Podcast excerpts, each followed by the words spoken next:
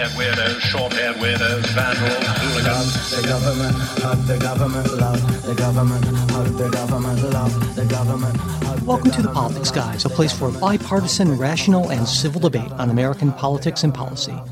Today is a special episode where um, I, Ken Katkin, will be interviewing Howard Blum, the author of the new book, The Spy Who Knew Too Much. Um, this is a book of uh, about a, a particular uh, Cold War espionage mystery, um, and it's really sort of the story of, of two particular people. Uh, Pete Bagley, um, who was a, a, a CIA agent um, in the uh, uh, Soviet bloc division, um, who became very caught up in the in the mole hunts and ultimately was was uh, had his career ended by that. Um, and uh, John Arthur Paisley, uh, who was uh, a, a long time on and off CIA agent who mostly worked in what are the so-called white divisions, um, not the counter espionage divisions, um, but who um, uh, who ends up after uh, a mysterious suicide, um, having his his his story looked into by uh, a long retired uh, Pete Bagley. Uh, Howard Blum wrote this book. He's an author of many books about espionage and other subjects. Um, he's been a reporter for for many great newspapers, um, uh, including the New York Times. Um, and I'm very pleased to have him as my guest on the uh, Politics Guys today. Welcome, Howard. Nice to be here. Yeah. So um, I mentioned in the introduction there that uh, your book ultimately, I think, revolves around the stories of, of two key uh, uh, Cold War figures. Uh, Pete Bagley, um, whose real name was Tennent Bagley, but everybody called him Pete, and uh, and and uh, um, John Arthur John Arthur Paisley, um, who was much less well known of a personage, um, really until his suicide. But his suicide, uh, if it was a suicide, um, got him a lot of attention, and people have been looking into the mystery of that uh, ever since. So let me just sort of start by asking you to explain, you know, who these two protagonists are. First, first Pete Bagley. Who was Pete Bagley? Well, Pete was a started out as a field man in the FBI. He was a, a gung ho spy who spent the early parts of the Cold War, you know, going around back alleys in Europe, uh, putting himself in danger behind enemy lines. And he had a, came from a family with a long naval tradition.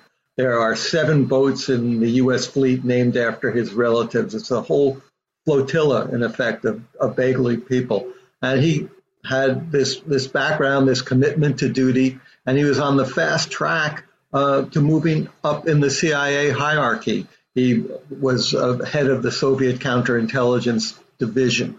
Arthur Paisley. Arthur Paisley was more of a self-made hardscrabble man. Uh, he grew up uh, in an impoverished family in Arizona. His grandfather supported the family uh, by mowing lawns, uh, getting up early in the morning in the hot Arizona sun, going off and doing mowing the lawns of rich people's houses.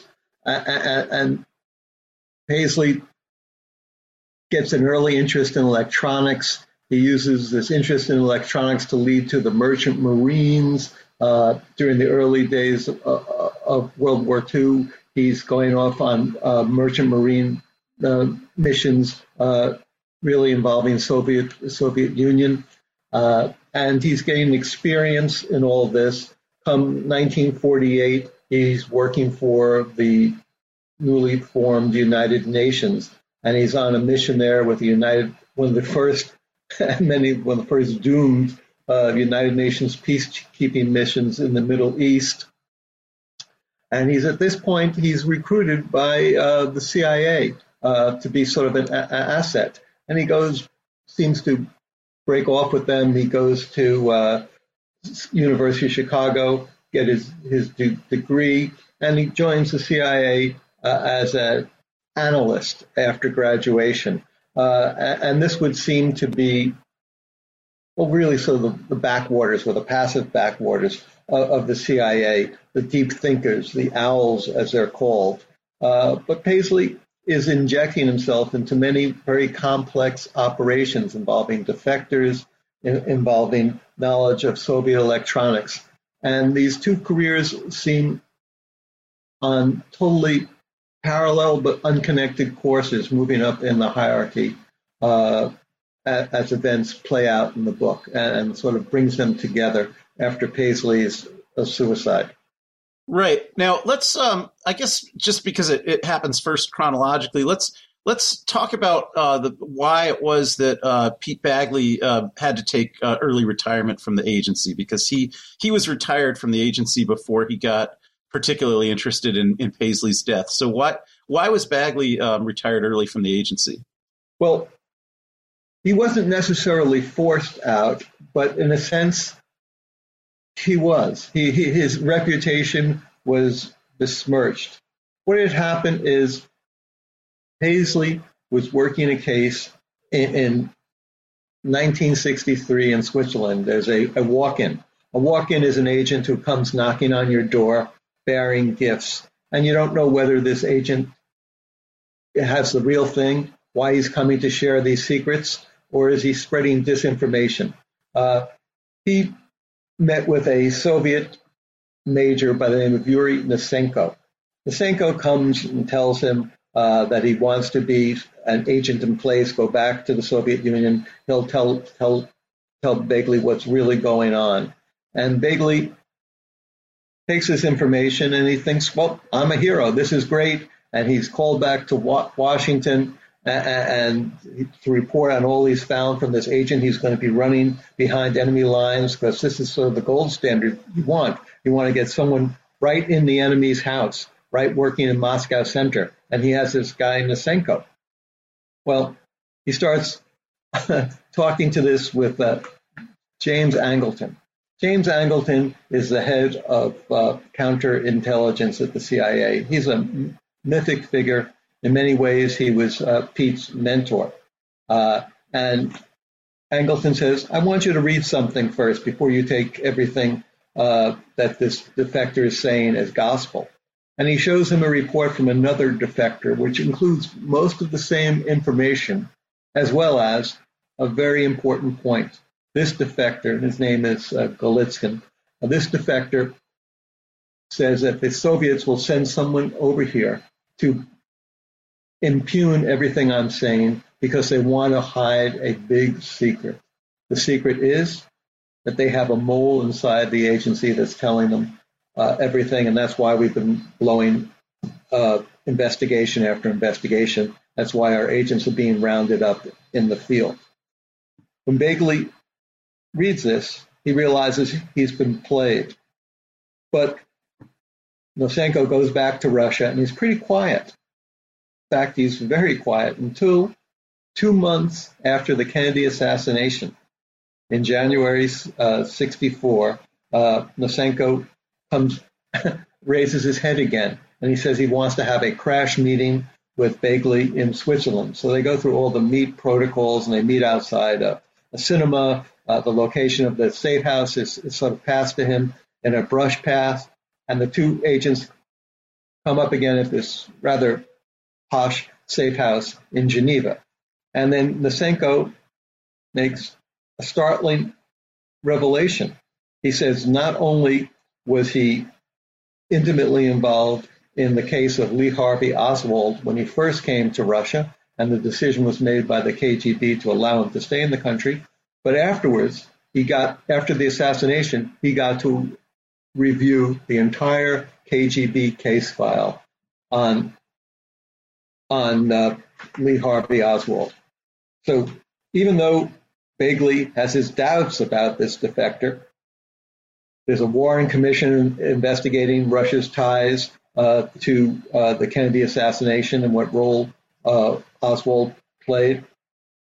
He has to take Nosenko back to the United States. So Nosenko was brought back to the United States, and he's now Bagley is interviewing him. Uh, Interestingly enough, also at during this time, so is John Arthur Paisley interviewing him. They're both involved in interrogation. And Bagley is having some real doubts about Nosenko. He's not telling the same story. He's not this. And these doubts lead him to take some extreme measures. Nosenko is thrown into what a 12 by 12 sort of cell that's built on the CIA camp, Camp Peary, their training camp. And, he's kept there for over a year. He's not allowed even to go out, see daylight for a while. Uh, it is you know, harsh is one word, torture is maybe a, a more accurate word. But Bagley feels he's like an Ahab now. He's totally committed to uh, getting his, his man, and he feels he's doing it for all the right reasons. Uh, we've we've got to know what happened to the president. We also he has to solve this mystery of why the Soviets would want to send a defector here as an agent in place back into America, and he's convinced, and so is Angleton. There can only be one reason for this. What's the one reason? That this defector is working hand in hand with a mole who's already bur- burrowed his way into the U.S. spy establishment. So that's that's the setup, I think, of Pete Bagley. And then after Nosenko is more or less cleared, what happens in the CIA, which is a many ways the book will show a, a nest of viper. There's a, a you know, they're cutting, they're cutthroat guys who wind up cutting each other's throats. Uh, Pete Bagley is investigated himself for being the mole. He's eventually cleared.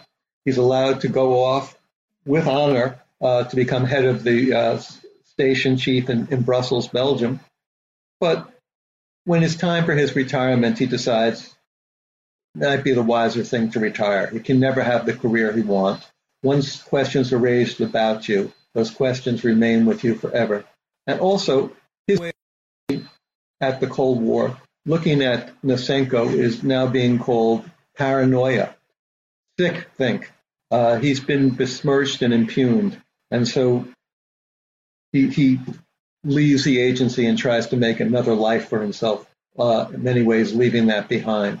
But you told the, the, the, the long tale of um, the long version of the tale, I guess, of the, the controversy about whether um, uh, Golitsyn was the true defector or whether Nosenko was was the true defector.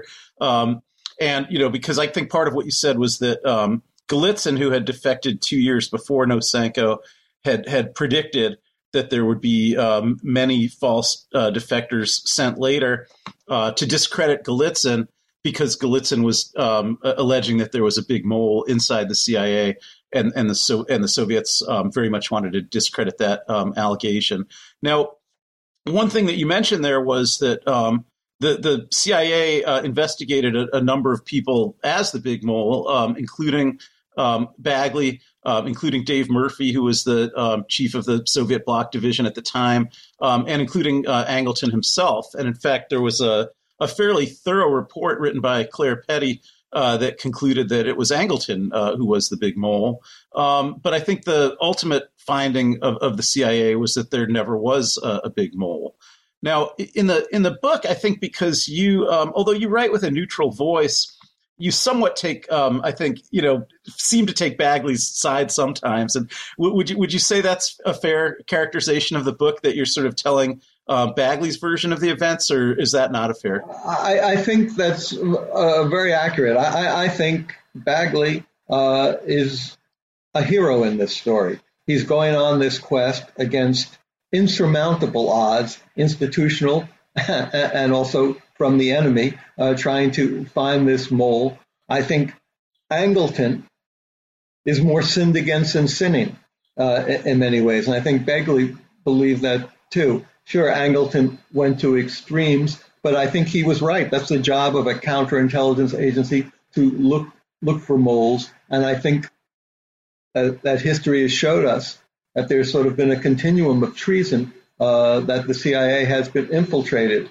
uh, in the past, and it's hard to believe that it isn't hasn't been infiltrated now, uh, especially when we're being so lax in our counterintelligence uh, activities. I definitely did um, take that perspective from the book, so I'm, I'm, glad that you confirmed that that was your perspective. That that um, that Angleton was right more often than he was wrong. Um, and I, you know, I think the the the the official verdict of the CIA to this day, as well as I think the verdict of most writers who've written about this, would be contrary to that. Right, that, that Angleton caused a lot of damage to the CIA, probably more more harm than good. Um, uh, and let, let, me let me go through a few of the um, sort of um, concerns about Angleton, um, and uh, you know you can you can respond to them if you like. But um, for for one thing, when when Kim Philby um, uh, uh, uh, was brought under suspicion in, in 1951 after the defections of um, uh, his housemate Guy Burgess um, and also the British diplomat uh, uh, Donald Maclean. Um, there was a, a lot of uh, discussion within the U.S. Um, intelligence community about whether um, Philby was also a mole. Uh, the, the FBI, uh, particularly William Harvey, um, were absolutely adamant that Philby was was also a, a, mole. And Angleton, who was probably in a better position than any in terms of the amount of information that he had um, to reach a conclusion on this, he was really the one voice in the intelligence community that wrongly said uh, Philby w- was not a mole. Um, um, I-, I wonder what your thoughts about that are. Angleton and Philby had a very close relationship. Uh, they would spend many afternoons drinking together, uh, lunches that stretched on from, from one martini to five martinis, uh, well into the afternoon. He was fooled by that, and perhaps that added to his energized search for a mole. Did Angleton go too far? Definitely. But was he wrong? Was Bagley wrong? as, as you said, I take a what I believe is a, revisionist approach to this. I, I, I, think Angleton was right that the agency was infiltrated. That uh, Bagley, as the book works out, finds a confirmation and is in the existence of the 14th Department, which is sending penetration agents uh, into the United States. Uh, that, that Russia is involved in a very aggressive counterintelligence uh, program against the U.S., and that history has proven Angleton right with Hanssen, Aldrich, Ames, uh, the spy who, who spied for Cuba, uh, time after time again, and it's hard to believe that something like that isn't happening now. Again, Angleton entire mystique, uh, his persona of being the super sleuth, of being in, working in the darkened room made him an easy target. But that doesn't mean, and he also went to extremes, as I pointed, we discussed before, that Bagley did in Nosenko was tortured. But the fact that Nosenko was a deception agent, uh, I think Bagley very well establishes that. And I think Angleton was correct with believing that the CIA was infiltrated. You agree that Angleton was wrong about Philby, though? that he was wrong in that case. He was wrong about Philby. He was mistaken, yes, but you know, any, you know, yes, and it was a, a big mistake. But at the same time, the, the, damage when Angleton was involved in this had already been done. Philby was at that point re- removed out of uh, Washington D.C. Uh, but just because he was mistaken, that doesn't mean he didn't learn from his mistakes uh, and still still give up the pursuit. I mean, both Bagley and Angleton were patriots trying to get to the bottom of why our intelligence operations were becoming undone. They both believed that something was wrong with the agency and they were working to solve that. So let me also ask. Let me also ask about uh, Dave Murphy. So um, Angleton also accused uh, Dave Murphy of being the big mole, and he was persuaded of that for for quite a long time. Um, do you think it's possible that Dave Murphy was the big mole? I, from what I've read, I'd, I don't think that, that Murphy was a role. You see, part of the job of counterintelligence is be always on guard. It's it's it's not a, a passive uh, occupation. It's more aggressive. You have to be searching for the mole. Sometimes you're going to focus on the wrong person. Where it becomes dangerous is how you treat the people that that you're focusing your investigations on. That's where Angleton went too far in some cases. Murphy, one of them. Right, because with Murphy, a- after he uh, accused Murphy, the uh, there was a, a big investigation, and, and, Murphy was exonerated. But even after Murphy was exonerated, uh, and the CIA sent Murphy to be um, head of the CIA station in, in Paris. Um, Angleton, uh, you know, called his friends in French intelligence and and said, "Don't don't share any information with Murphy because he's a Soviet mole." Um, you know, w- would you think that was um, he was going too far there? I take it, right? Well, I, I think at that point, Angleton knew, as the American intelligence establishment knew, that French French intelligence was infiltrated. Uh, it was replete with with at least one mole, and in the int- and in the national interest, he was giving a warning about Murphy.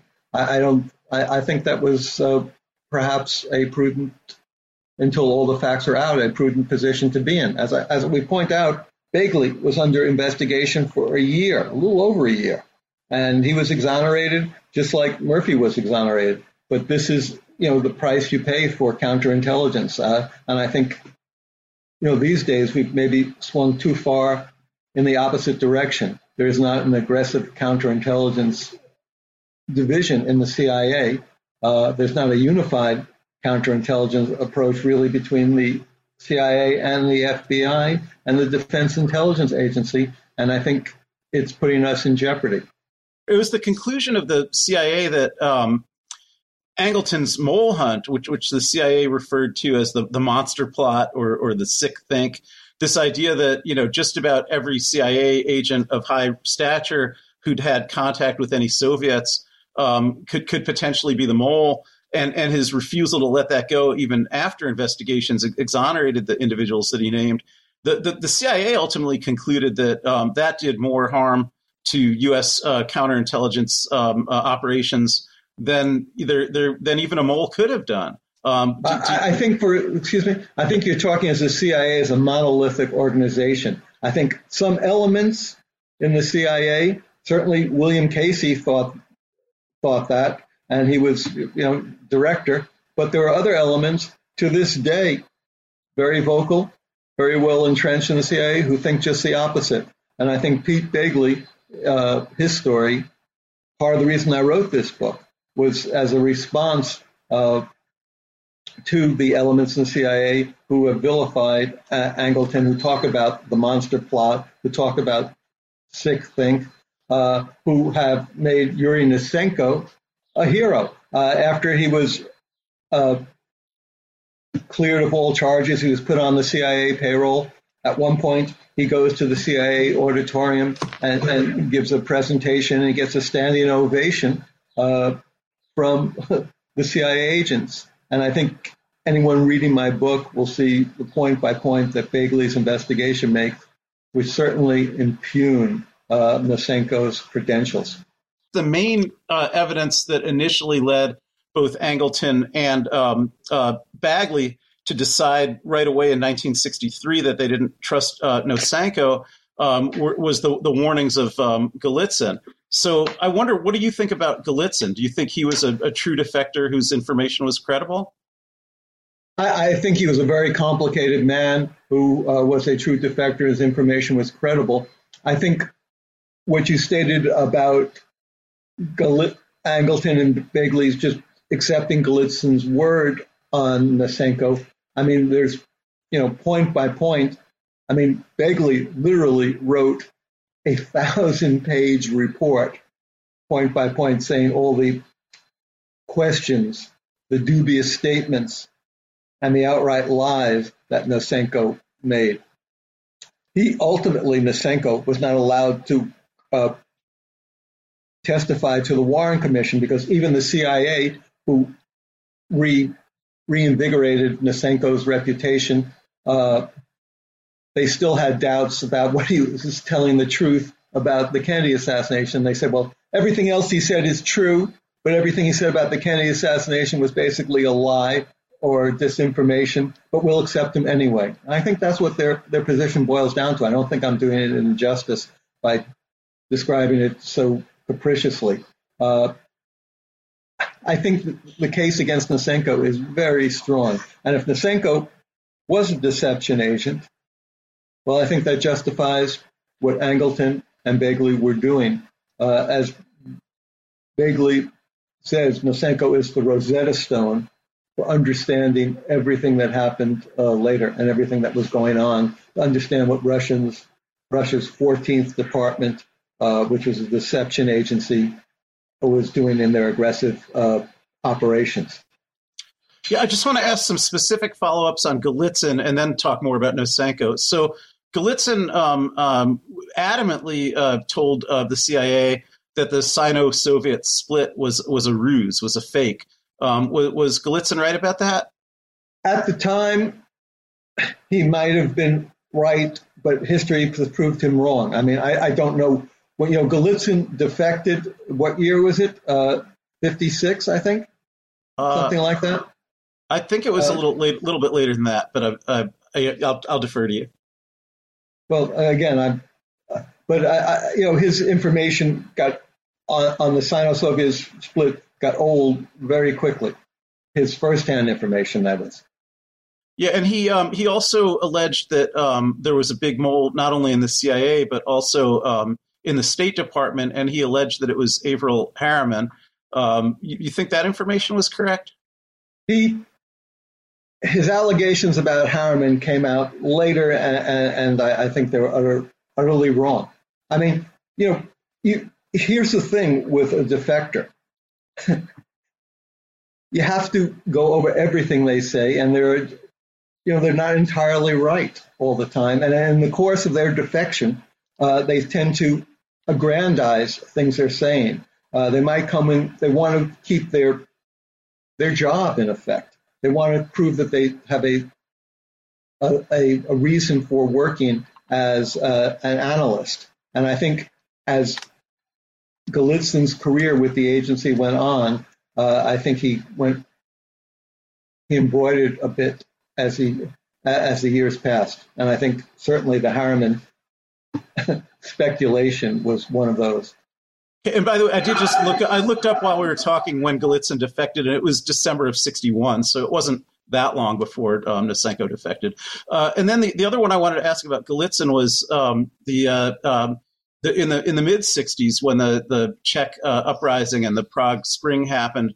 Um, Golitsyn said he was um, certain that the uprising was staged, that the Soviets were actually behind it, and that the Soviets would never um, invade Czechoslovakia. Uh, so was Golitsyn's information good about that? No, he was wrong about that. He also, I mean, you can point to other things too that Golitsyn said. Golitsyn said that Lee Harvey Oswald was went to the movie theater after the shooting uh, to meet his, his Soviet uh, handler.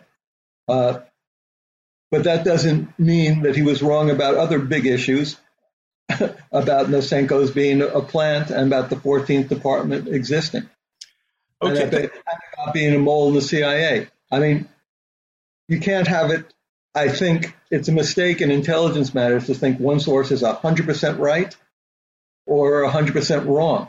Uh, and that's why when you, not you, but when the agency would castigate things as a monster plot or paranoia, I think a more selective and refined and fact based approach is necessary. That's why you investigate people, and then what, then why you subsequently clear them. That's why you know Dave Murphy is is allowed to go off again, and, and Pete Bagley was allowed to go off again after they were cleared. But that doesn't mean you don't do the job of looking at these people if you want to keep your agency safe.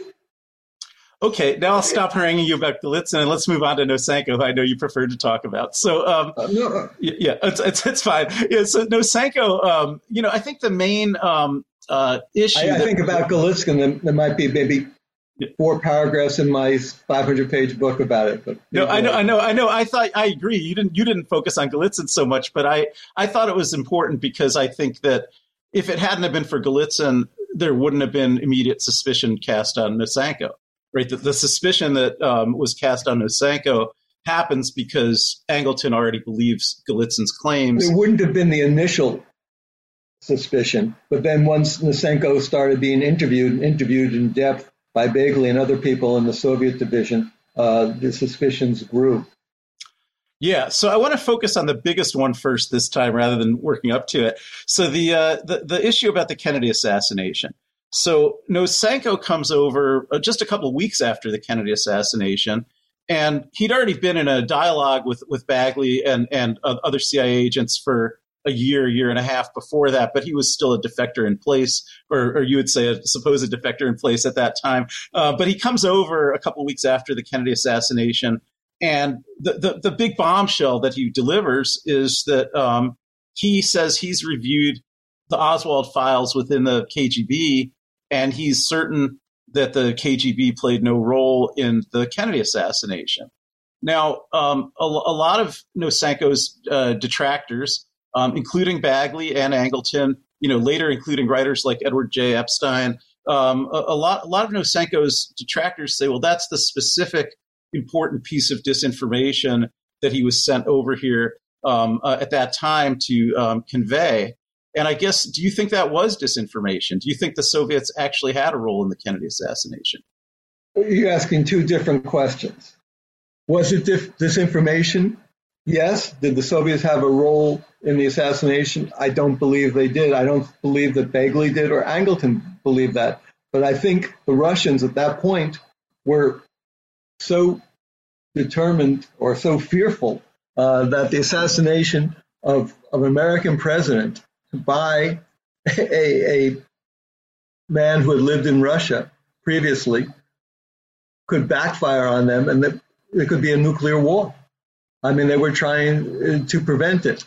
And so they took an operative who they originally had designated uh, for a deception operation uh, to, to take the spotlight off the mole that already existed. And they now had to do an about face. They had to use him for another operation. And he came here and he said things about his knowledge of the Kennedy, of the Oswald investigation by the KGB that just didn't make any reasonable sense. Uh, he was in the second department. Why would he be looking at this? And then he said he read the entire file, and he said first it was as big as uh, maybe uh, a quarter of an inch, and then he said it went on to eight volumes. Then he denied having said that in the tapes, and on and on and on. As I said, Bagley wrote a pa- uh, paper on this in the CIA that was called the, the Thousand Pages, and uh, Bagley, you know, was a graduate student, and uh, he was very big on his research and his footnotes, uh,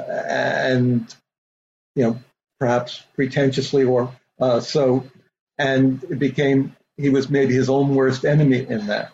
But point by point by point, I think was fairly well established, even by Nosenko's supporters in the CIA, that he was not telling an accurate story about the Kennedy assassination. What I find fascinating is how the CIA could have this sort of bifurcated mind. Well, okay, he lied to us about the Kennedy assassination or aggrandized his role in that, but everything else he said is true and uh, I, I just don't buy it.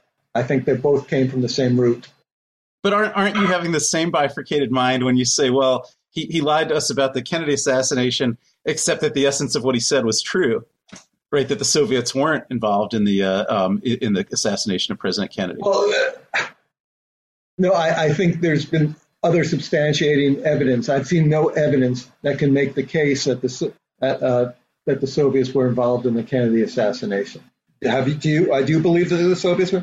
No, not at all. But I don't. I don't believe Nosenko about very much. But I, I uh, so I, I, I, agree with you that he was lying there. I, I don't um, think that he um, that necessarily means he was a dispatched agent saying things that the Soviets to- told him to say. I think it's equally as likely that he was lying so that he could uh, raise his own stock with the CIA, and that this is the kind of information that would make them very anxious to take him as a defector and to to give him a a job in the CIA, et cetera. I think you know if once once you sort of accept the idea that he's lying, which th- it sounds like you and I both accept, then there's um, yeah, and also the idea that the, the Soviets weren't involved in the Kennedy assassination, which it sounds like you and I also both accept.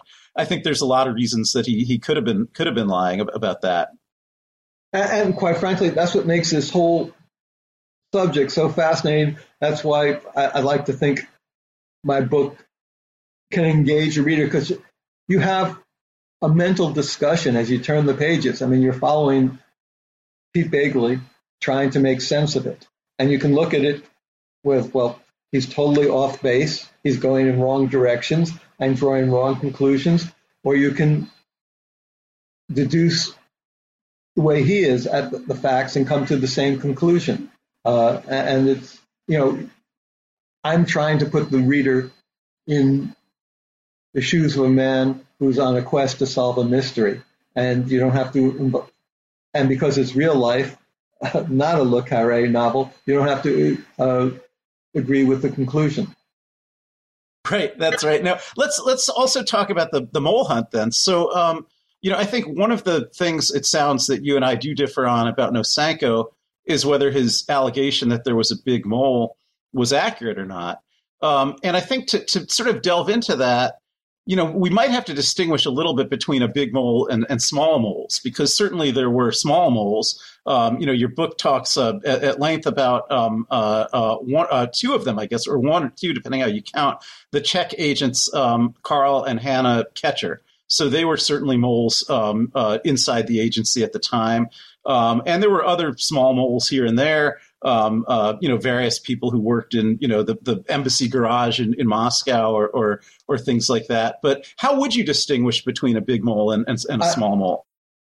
I mean, I, I sort of disagree with your premise that there are big moles and small moles. Uh, I think a, a, mole is very dangerous. And one of the things about moles, we never know what, what they've given away. I mean, we, have never, you, you talked about uh, the Czech moles who were we've to this day there've never been enough back beatings to, to get out to, to, to authoritatively dis, discern what they gave up and how effective they were.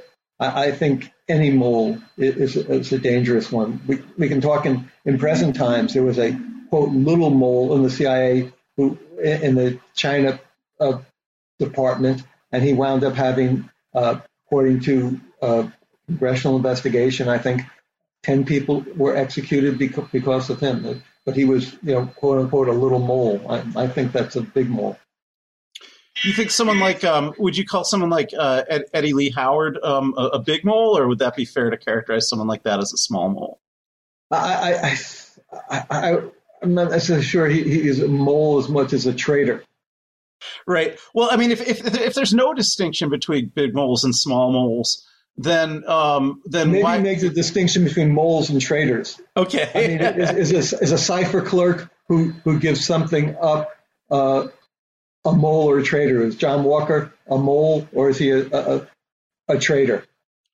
Right. I mean, to me, I guess I'm. Not, I mean, you. I'm not fussed about that that terminology, but I I guess the concept I was trying to get at more was um, if there was someone at a high level who had access to a lot of things that other people in the CIA were working on, not just things that they themselves were working on.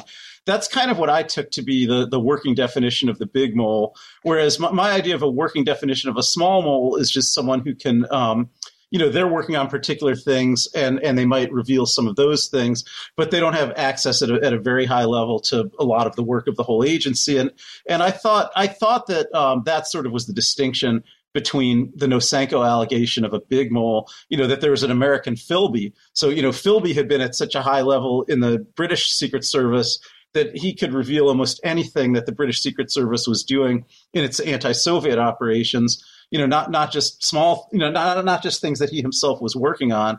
And I took Nosenko's allegation to be that there was someone like that inside the um, CIA. And uh, um, I, I, I mean, I guess, do you think John Arthur Paisley was that person? And now we'll have to move over to John Arthur Paisley. I, I think I, am not sure I accept your vocabulary or your nomenclature. Uh, for example, uh, a more damaging spy than a Philby was, I said, uh, John Walker, a Navy guy who gave up our codes. But he was just, in your terminology, a little mole. But he was, in many ways, the most damaging spy who, who ever spied against America. Paisley's role, he was tied into lots of key operations. Uh, he he had his hands in many cases by working with Soviet defectors. Uh, he was also involved with Nosenko.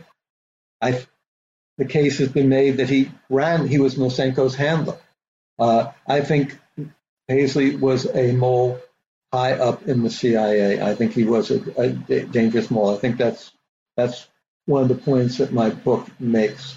Uh, and I think his role in the CIA has never been sufficiently investigated. And I would like to think that one of the consequences of my book, uh, one of the benefits I hope it would have, is that there would be an investigation, a congressional investigation that's been called for in times, uh, into the role that Paisley played uh, get to the bottom of things and see who, if anyone, followed in his footsteps.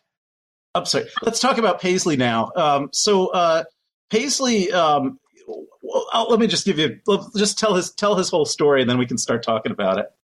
Well, the whole story that begins with his suicide is that.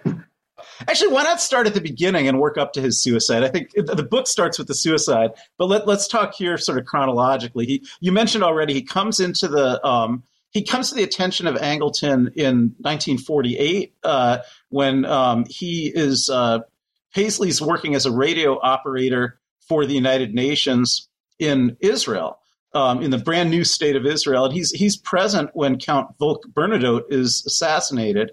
And uh, I think so. You maybe start there, and you know, sort of. So that's how he came to the attention of Angleton. Then he does a few other things, winds up joining the, the, the CIA. So sort of take that, you know, take that right up, and then and then we'll start having conversation about it. I think. Well, Angleton at this time is touring the Middle East, and what he's doing, weirdly enough, he's collecting assets. He's building his own private army. He's putting people on government payrolls, giving them what I think it was a munificent $500 a month, uh, and but they're reporting directly to him. Uh, and it seems that Paisley was one of the people he recruited as part of his private army. And then Paisley just sort of disappears uh, in a sense. From uh, he doesn't stay in, you would think, on his radio at, at the UN and perform a, a, radio role. He goes off to the University of Chicago. He goes there, but he keeps on shipping out for long terms for summers, for taking terms off to uh, the merchant marine and going to the Soviet Union uh, on trips. Is he working for Angleton at this point? Is he working for the Russians? At this point, is he recruited by the Russians?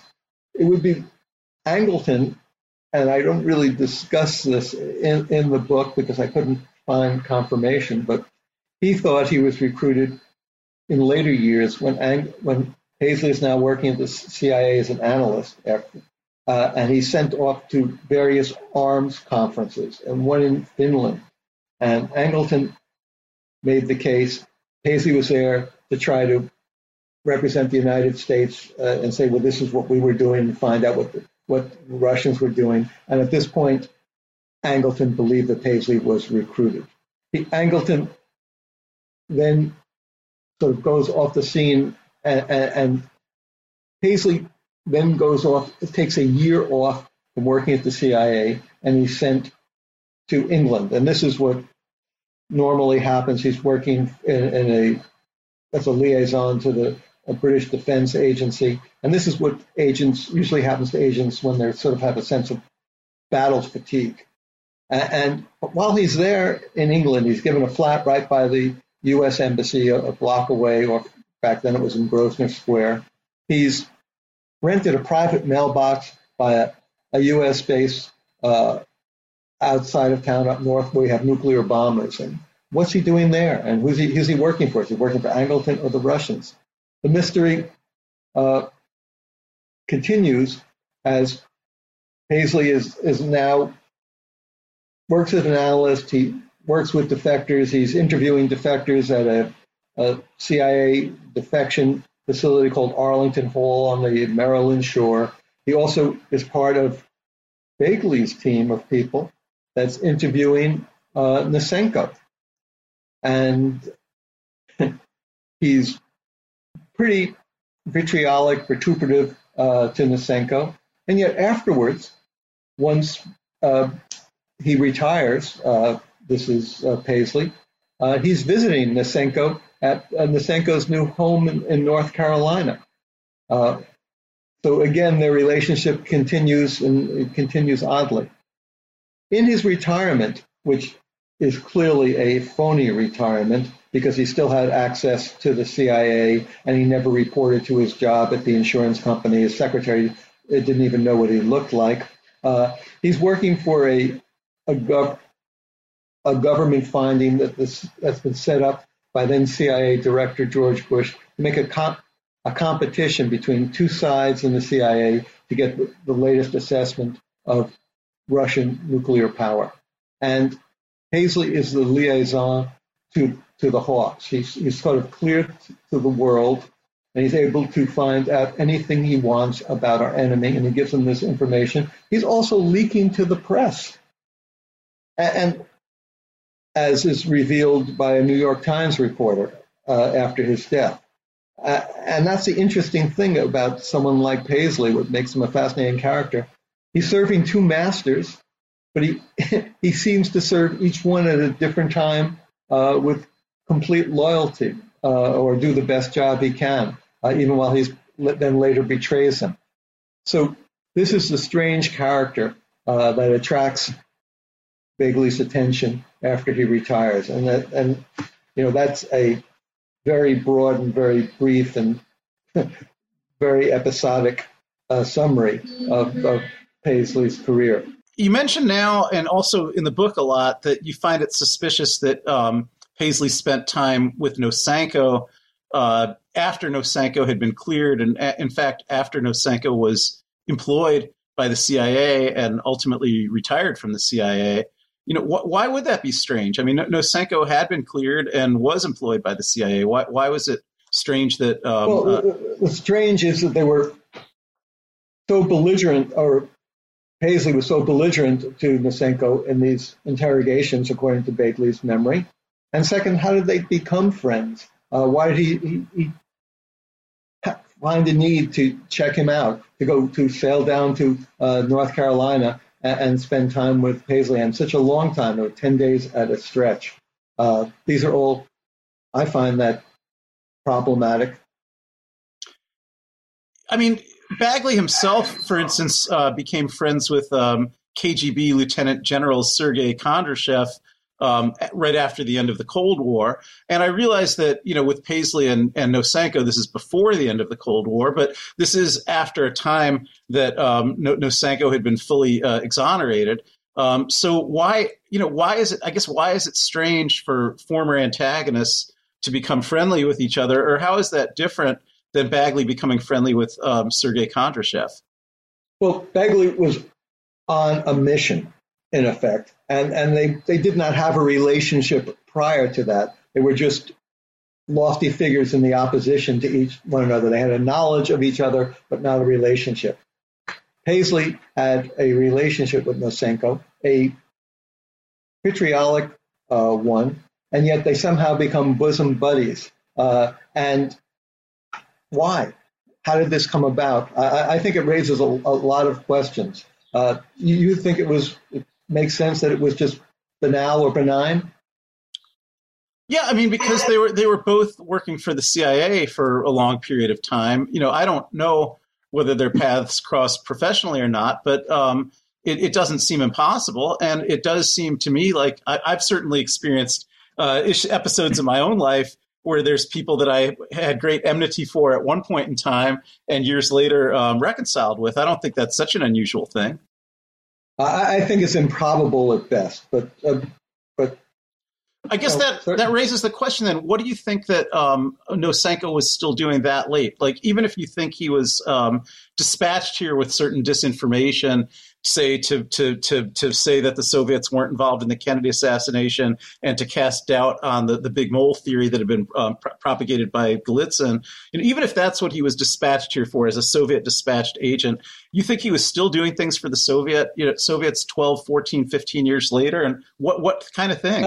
Uh, I, yes, I think you hit the nail on the head. I think there were still agents in place working for the Soviets and I think Nosenko had a knowledge of this, and so did Paisley, and they were in effect handlers uh, to the next generation that was uh, embedded in, in, in, the agency and elsewhere in the government. Well, I mean, immediately after the end of the Cold War in the early 90s, um, there was a window of time where uh, a lot of the KGB files got opened up. Uh, people who had access to them were willing to sell them to Western writers and journalists and things like that. A lot of books were written. Um, were there any revelations in in any of those materials? Uh, you know, for instance, we learned a lot more about what people like Kim Philby had specifically been doing. You know, a lot more about uh, what George Blake specifically had been doing. You know, in any of those revelations, did we did we learn a lot more about anything that I that, that um, say Nosenko had been doing?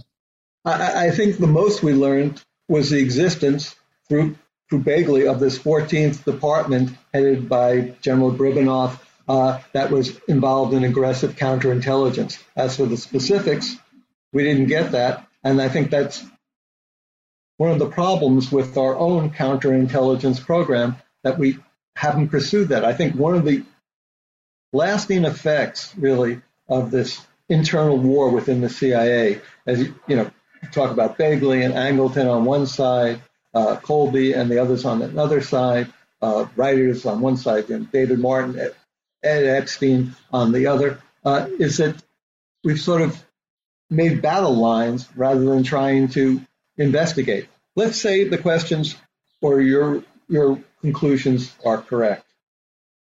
Okay, let's go in there into the weeds and, and establish it. Uh, or or let's say Bagley was correct. Let's try to establish that he was. I think that's a real hole in our intelligence activities and something that needs to be remedied. You know, I would, I would agree with that, but I think there there was a window of time where a lot of that work was done. It's going to be a lot harder to do it now that Vladimir Putin's in charge of the of all those files than, than it was in the early '90s. But um, you know, I think we at least we learned, for a while he's in charge. Yeah, at least for a while he's in charge, right? Uh, you know, I don't know that we're going to get uh, the the KGB files open to us in the near future, but um, maybe in the middle near future. But uh, but they were they were open to us for a few years, and that that's sort of what what I'm asking about is why. We, we were able to learn about the specific uh, work of a lot of um, Soviet penetration agents in the West, um, but but yet, even though there'd been uh, such a mystery, people were very interested in Nosenko. You know, maybe people were less interested in John Arthur Paisley at that time, but um, people were very interested in Nosenko, and I, I just haven't heard um, of anything coming out uh, uh, after the end of the Cold War that really documents any work that Nosenko was doing well, in the United States after he defected. I mean, Bagley goes and acts as his own sort of intelligence service after the Berlin Wall falls down, after there's this sort of rapprochement, brief as it is, between the East and West. And he cultivates a group of, of former KGB officers, uh, the spokesman for which is uh. And Kondrashev tells him point blank uh, that Nosenko was a deception agent, that he, in fact, had personally been given uh, the chance to run Nosenko, an opportunity uh, he, he refused. Uh, he didn't accept that uh, job from the 14th Department. So, you know, I, I would think if you're willing to accept Bagley, that's the sort of proof you're, you're looking for. Did Bagley get a file? No, but he got it from a uh, a very good source. Uh, however, you know, the CIA some of their voices there would raise, you know, impugning Bagley, say, well, uh, A, where's the file? And uh, where is Kondrashev's uh, documentation? And the people in this cadre around Kondrashev, how come their names are conveniently not identified? Yeah, I guess I guess I would eh, to those questions I would also add, you know, even in the lack of a file and even in the lack of identification of who these other names are, what are some specifics, right? You know, so to just say for Kondratyev to say, you know, Nosenko was a dispatched agent, I'd still like to know what did he do after he was a dispatched agent, if he was a dispatched agent. Yeah, uh, and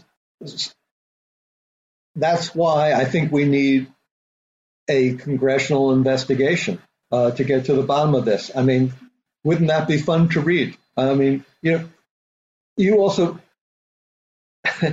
you know, think or are implying that you know you can get these easy answers in these files. How many years has it been since Kennedy was shot? Do you think you know everything, or not you, but one knows everything? I mean, I think there are still secrets buried away. That's you know the thing what one learns about in, intelligence agencies. I one of my earlier books, I go to the CIA and I'm meeting with this official, and, and I'm trying. I want to tell the true story about this case, and he starts laughing uh, and he says, well, you're never going to get the true story. You might get what we want to release. Uh, and secrets are the currency of intelligence agencies, They're capital that they don't want to touch, uh, and they, they put away for uh, rainy days or moods or strike whenever a certain mood strikes them. And we just haven't gotten it all yet. And one of the purposes of my book is to say, hey, we've been accepting something as either black or white, and we need to get to the bottom of things. Yeah, although I think an exception to what you just said might be that window of time in the early 90s when um, a lot of um, Russians who were in possession of KGB files you know could get cash for selling those files and the soviet union was was gone and uh, um, they didn't have a great need to protect those files so i think there there was that rare window where suddenly you could get a lot more information than than and in, in the times. files they had access to uh, yeah. I mean, and some were based on memory. They would even you know have to memorize what they had and write it down. But you know, the 14th Department files, uh, the Gribanov group, uh, I haven't seen those files ever being released, and I've you know, I don't know if we ever will. Uh, so let's move ahead to the suicide, which is sort of that's where the book starts, and that's an extremely intriguing episode. And I think um, one of the great things this book does is really focus a lot uh, on that. A lot of the other stuff, you know, we've been arguing a lot because there've been a lot of other things written about a lot of the other stuff. But the uh, um, the, the, suicide stuff, I think you you dig in deeper on than than anyone else really has done. There there were some newspaper accounts at the time, but you go a lot deeper than that. So talk about that. It's, I think it's September 1978, uh, bright autumn day uh, on the Chesapeake Bay. There's a, a, sailing boat, the Brillig is its name, out of uh, Lewis Carroll, goes aground. The Coast Guard goes to investigate. Uh, they see bullets, unfired cartridges on, on the deck. They go below into the galley. They find uh, secret government papers mention things like satellites and missile telemetry. They find a row of electronic equipment, and one of the devices is later later identified as a burst transmitter, uh, which is a way to communicate with satellites, uh, often used by spies to send messages in quick bursts uh, to to these satellites for later decryption.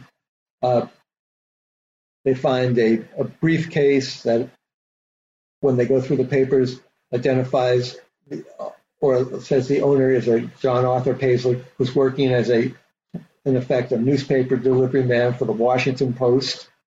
And the letter is uh, chastising uh, Paisley, uh, saying that I haven't received all my papers, but uh, we're still paying. I'm still paying you nonetheless and and there's no sign of the uh, boat's owner. Uh, later, it's decided that the boat's owner is John Arthur Paisley, a retired CIA official. Ten days after the boat is first found, a body wrapped in 36 pounds of chains still manages to float up to the surface.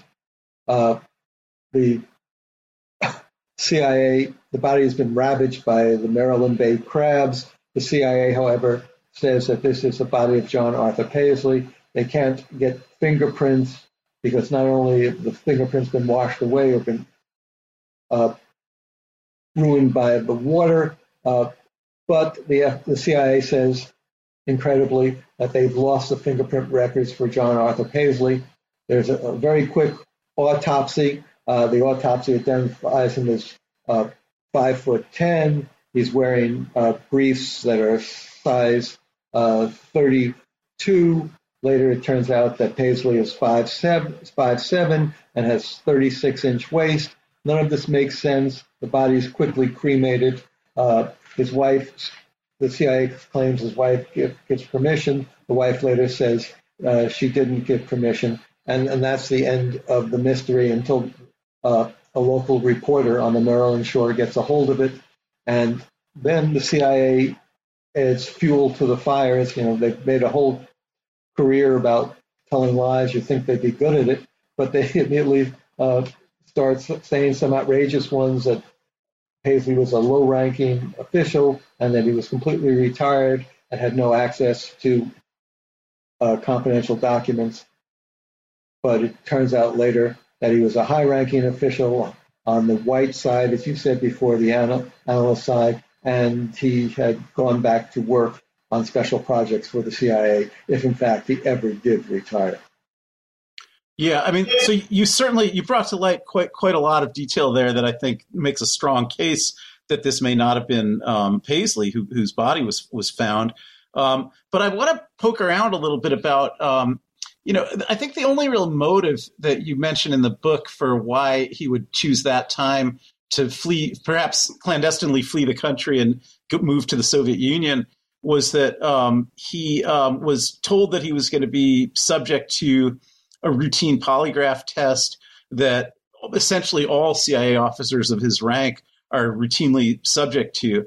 That that part I was a little you know wondering about. Do you really think that would be enough to to to cause somebody to to to walk away from this, even if he was living a double life, to walk away from this double life that he'd been living his whole life well, and flee to the Soviet Union? Let's just perhaps that was the straw that broke the camel's back because at this point his life is in chaos. Uh, he's acting bizarrely.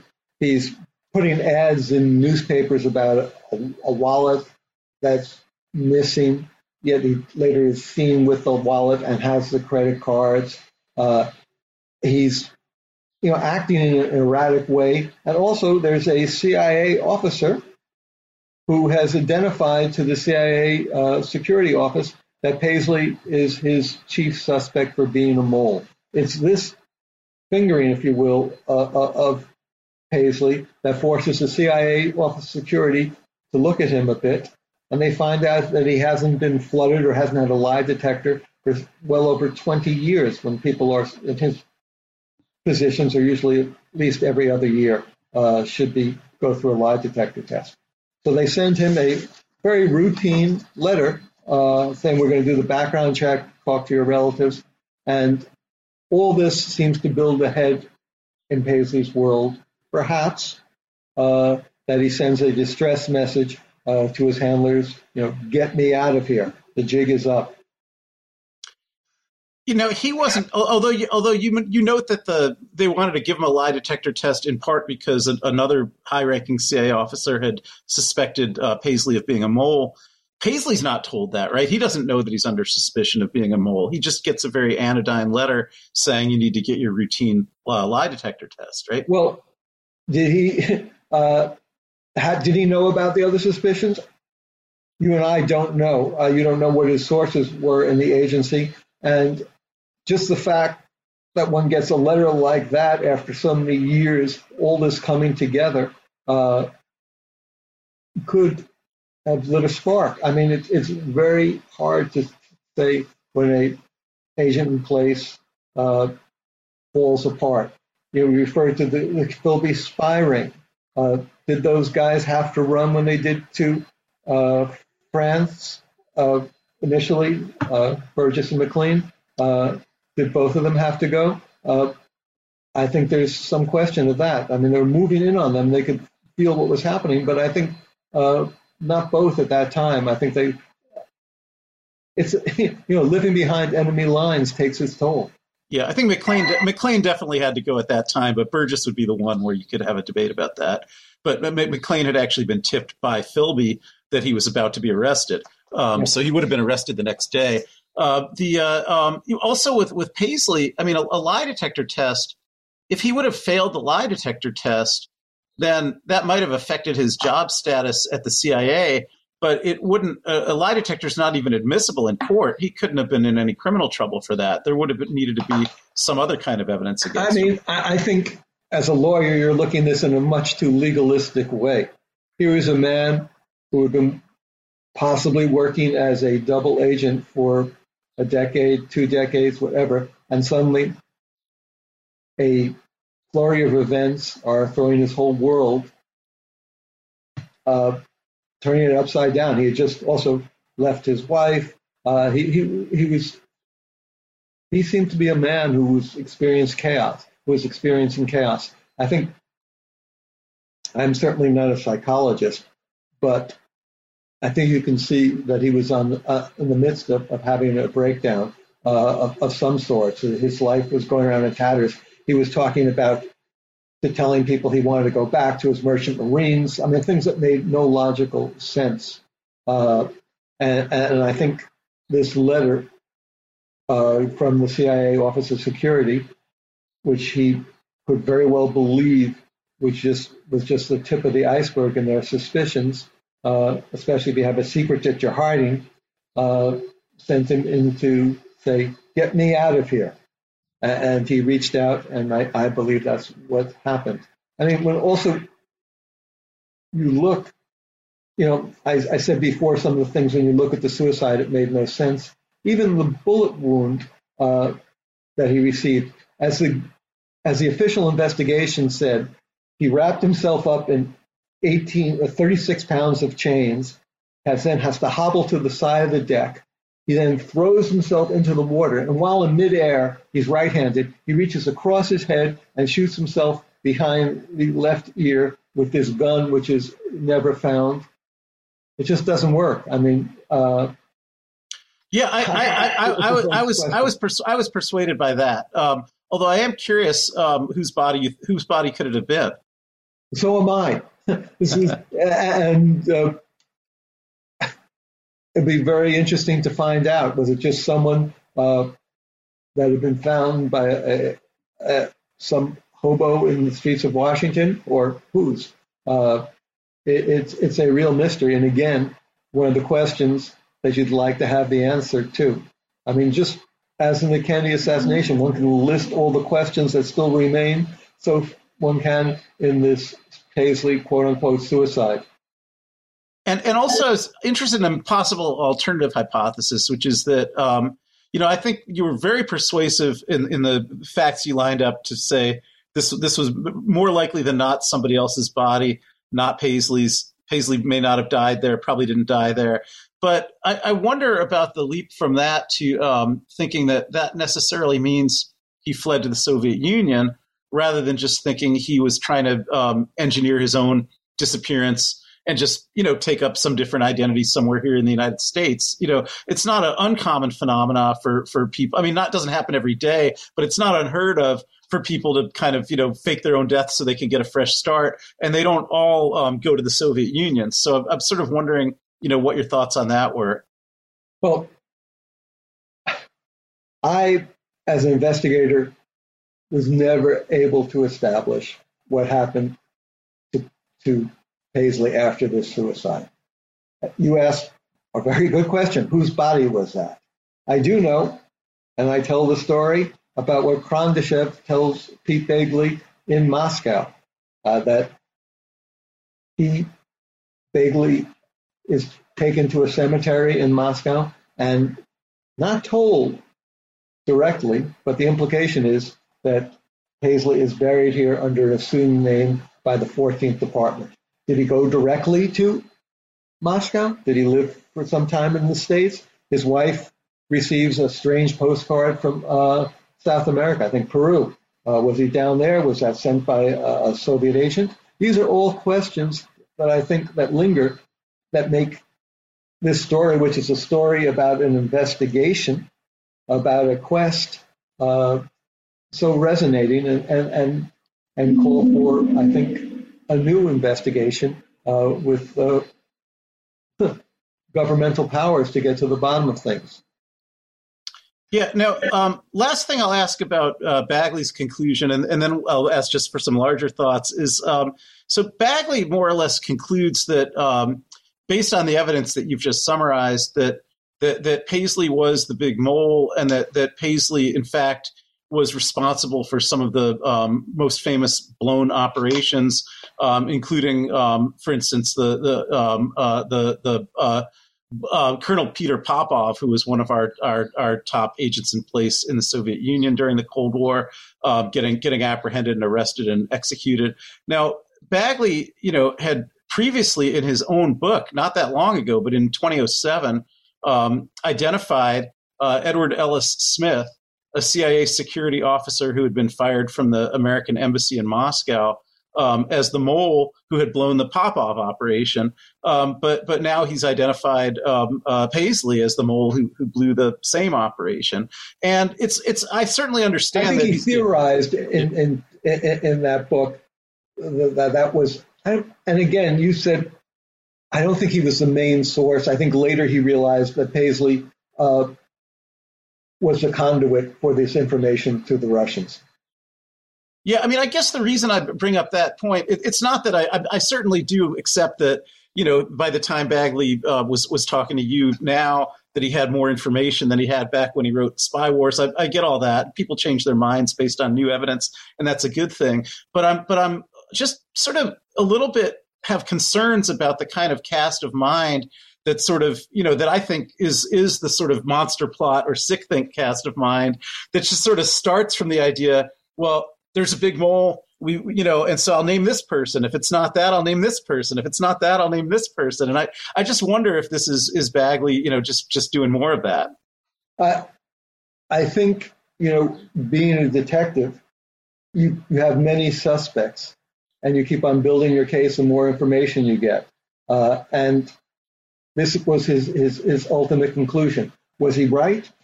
Well again that's why we need this congressional investigation. I mean, in many ways, this is like an Hercule Poirot mystery when you're you think, well, it's you know the butler did it. No, it's the candlestick maker. You find out later on. I mean, you can be wrong and still ultimately be right. I think he starts with the sense that these are not accidents, that these cases are blown, and we're not being told, we being not just the CIA, but the American people, the whole story. Something else is going on, that our enemy is involved in aggressive counterintelligence. And he then goes on this path to try to find the answers. In a Le Carre novel, you know, George Smiley at the end of the day can pick out the one man, and, and that's it, and it's nice and clean and neat. Real life is a, a bit more more complicated.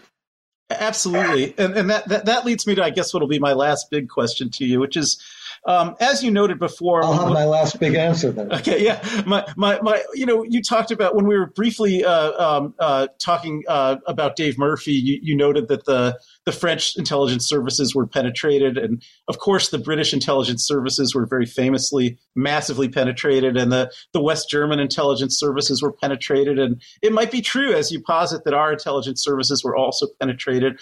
Um, and um, so, I guess you know would you say that it was actually the Soviets rather than the West that won the intelligence wars?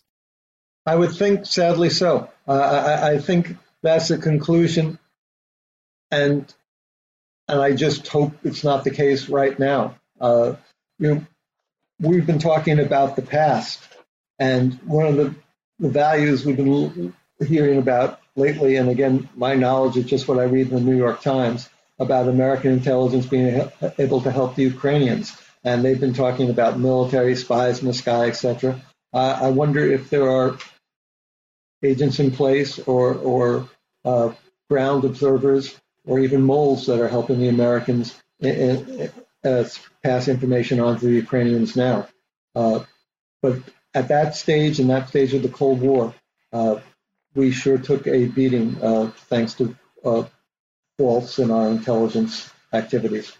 Yeah, I mean, I, cer- I certainly would agree. I agree that the, the Soviets won the human intelligence war, but that kind of leads me to my second question, which is why fight the human intelligence war? It, it, it, what's the point of it? You know, we've got signals intelligence. We did win the Cold War. You know, what, what's what's the point of being involved in the human uh, intelligence war? I don't. You know, there are many people who would who would agree that we, you know, human intelligence has, has its day is past. I wouldn't. I think uh, an agent in the field, a man in place in Moscow Center is going to get the sort of information that an eye in the sky can never get. That you know, a bug in a phone uh, could never get. Uh, I, I, think flesh and blood and breathing agents inside the enemy's camp is will always be the gold standards for uh, gathering intelligence. Well, if if if you agree that we won the Cold War, even though we lost the Human Intelligence War, I know this is a little counterfactual, but what, what do you think would have gone differently if we had won the Human Intelligence War? I mean, you're asking me to re- rewrite history. And, and, what is winning? What is win? I mean, is winning that the fact that there's uh, peace, but our our defense budget uh, seems to be affecting our American way of life, our schools, our our, our neighborhoods, our communities.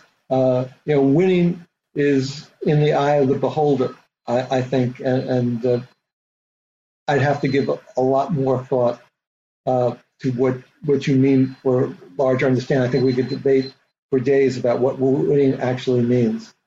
Uh, yeah, we, well, have a, we have a black uh, intelligence budget. I think it's eighty billion dollars a year on projects uh, that we're not even aware of. I I, I did a, a, New York Times piece recently about a man who conned the Beltway, and, and he was able to you know, literally steal billions of this money.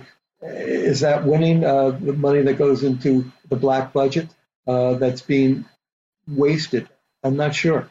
No, I, I agree. I'd, I'd, like to shut it down. That's really what I'm saying. I, I don't think there's any benefit in um, running a, a, a, CIA that's involved in clandestine operations. You know, I think the. But the, what will we, you know, talk about? It's sort of, yeah, about yeah, yeah, yeah, yeah, No, I, I, I, love reading about the Cold War, and I, I, think there's a lot more to be said about it. But I think the I think the verdict of history is basically out. In fact, when you talk about the present, I wonder what your thoughts about this would be. It seems to me that probably one of the best uh, uses of American intelligence that I think I've ever seen is um, uh, President Biden openly revealing, you know, in public press conferences recently on a number of times, we know that the Soviets are going to invade this place on this date, and kind of wrong footing Putin by doing that. Now, I take it that all of that information is coming from signals intelligence, and uh, and that it's being used in an open, public, and transparent way, so that there's there's no human intelligence element here, really, and there's no nothing clandestine about it. Well, one interpretation of why Biden did that, and it's fascinating that he did it, is that we have someone close close to the Russian Russians military, Russian plans, and that person was becoming under suspicion. So if the president then comes out and, and points it in effect on signals intelligence, the suspicion that was being focused on this agent in place behind enemy lines uh, would go away. Is that possible? I don't know. It's a good novel, though. It's possible, but I, I would say it's unlikely because of the quantity of the information. Right? I, I actually think uh, it's really unlikely that, that why Biden would would make that uh, so clear. Why uh, the U.S. Secretary of Defense would make that so clear that we're giving them this information, because it also puts us, if you know Russia is looking for an excuse to expand their war, it puts U.S. in the crosshairs, or it puts certainly NATO countries in the crosshairs the, the fact that we that we're announcing that we've uh, we're able to, to to monitor their communications and yeah, that we, we know when they're going to invade and, and, reconnaissance flights, whatever, it takes away plausible deniability that we're passing on this information uh, to the Ukrainians, and therefore Russia is looking for an excuse to justify expanding the war to NATO. Here we are providing them with one. Yeah, I mean, I think that's what I'm advocating is that it's a good thing to take away that plausible deniability. That that all, all the secrecy never benefited the United States, and that that just you know open transparency about things like this would benefit the United States more. That that's really what my point I was trying to make is. I, I don't see the benefit. You know, this idea that um, you know the, the Soviets they were able to be um, so much more effective at the secret wars than than, than Western intelligence was. I feel like that got them nothing right? And and that there's just no benefit to winning those kind of wars, and that um, the, the the benefit is to doing things that'll um, uh, you know affect um, um, you know tactical geopolitics. I guess like saying we know that we know that Putin's about to invade here, and just wrong footing him by publicly announcing that. I, I guess you, I guess you just you know we can just disagree on that, or you can respond to that if you want. Well, I'll, I'll let it just. Yeah. Your opinion is, is valid. I, am not sure if it's right or wrong. I think Putin put aside the Ukraine has pursued a policy of, of aggressive counterintelligence, you know, tracking down enemy agents, hacking uh, U.S. elections. Uh, what has he gained by that? Uh, well, it's allowed him to maintain this image of Mother Russia. It's allowed him to remain in power or, or these moves in an end game, which he sees Russia becoming a true world power again. It's a world power now, largely because it has a nuclear arsenal. Yeah.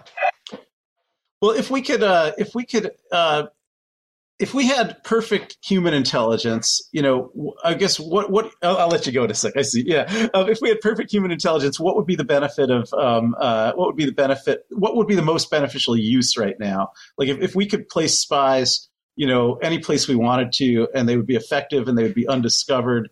You know, how how would that affect, say, what's going on in Ukraine now? How could we best deploy them to affect well, what's going on in Ukraine right now? It, you, you're asking me to play novelist okay, if I can embed a spy in the Kremlin, I sure would like to know what Putin's end game is and what's he going to do next. And you know, living in a nuclear age where we're facing an enemy that has nuclear weapons, uh, I sure would like to know how serious he is about using them. Uh, these are all questions that I, I think an agent in place could conceivably get. And I, if I were making the decisions, if I were advising the President of the United States, I mean, what is the job of, of intelligence? It's not to make decisions, it's to provide information to the decision makers so that they can make those decisions. Uh, and these would all be valuable to know. Well, I will give you the last word. I'm sorry I kept you so much over. Uh, thank you so much. I actually had a great time talking to you, and uh, I appreciate your knowledge and your erudition. It, it, was just great. So it's it's fun to talk to someone who, who knows the area. Uh, I yeah. like I do. You probably know it better than I do, and, and, and that, that, to me is is, is just very it, it's gratifying and an education. And uh, this is what I do. It's fun. I love it.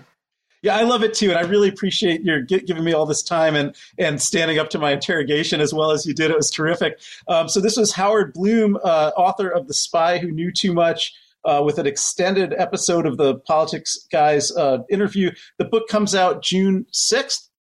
June 7th. June 7th, and it is uh, published by HarperCollins, and it should be available um, in all uh, physical and online bookstores everywhere, I suppose. Yes. Yes. Okay. Well, thank thank you so much. Thank you. Pleasure speaking with you. Take care. Bye bye. We hope you enjoyed this Politics Guys interview, and if you did, we'd really appreciate it if you could mention us on social media or however else you share things you like.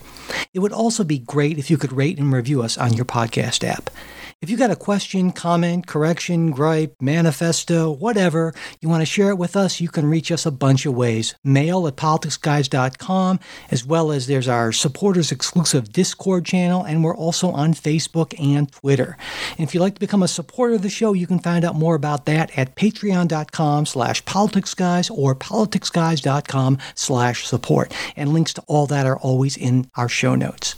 The executive producers of the Politics Guys are Bruce Johnson, Wilma Moreno, Andra Masker, Daniel Toe, and Ryan Beasley. We'll be back with a new episode this coming weekend. We hope you'll join us.